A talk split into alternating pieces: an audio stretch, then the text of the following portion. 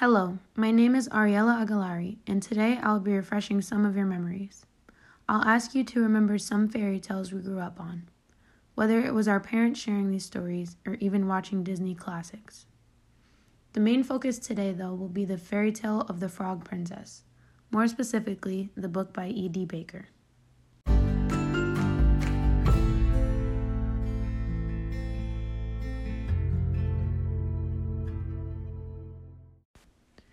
If you are not familiar with this tale, allow me to summarize.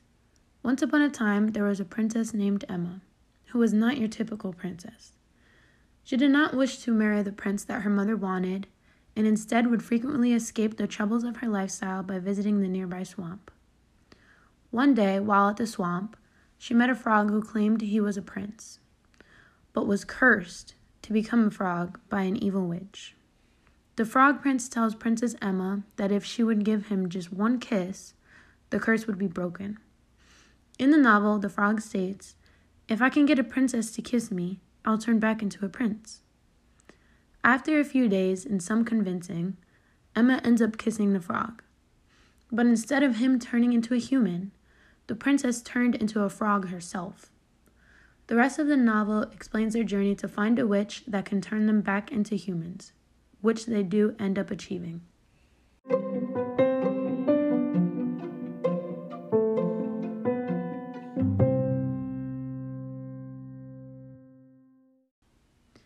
At first glance, we digest this fairy tale with no doubts.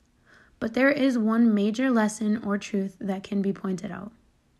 That is the idea of not having a happy ending unless you are beautiful, able bodied, or in the eyes of society, normal.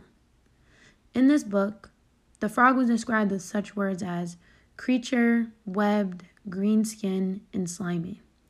While being these creatures, the narrative paints the idea of them not being able to live happily ever after. And sure enough, the only way the Frog Prince and now Frog Princess get their happy ending is when they turn back into humans. This sort of mindset is not healthy for young viewers growing up thinking you need to look or act a certain way in order to be happy or accepted.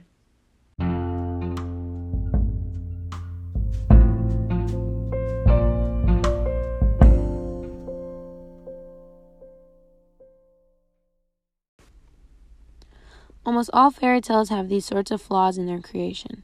For example, the deceiving idea of the poor or ugly not getting a happy ending can be seen in the story of the Hunchback of Notre Dame. Some authors, such as Jack Zipes, will argue that fairy tales were never meant to be children's folklore.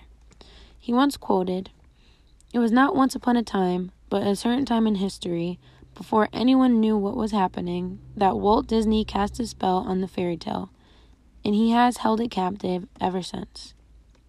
In this quote, Zipes is referring to the idea that Disney has taken these fairy tales and painted them as kid friendly. I'll encourage you to think a little more deeply into the next fairy tale you may read, or even tales you are familiar with. Thank you for listening.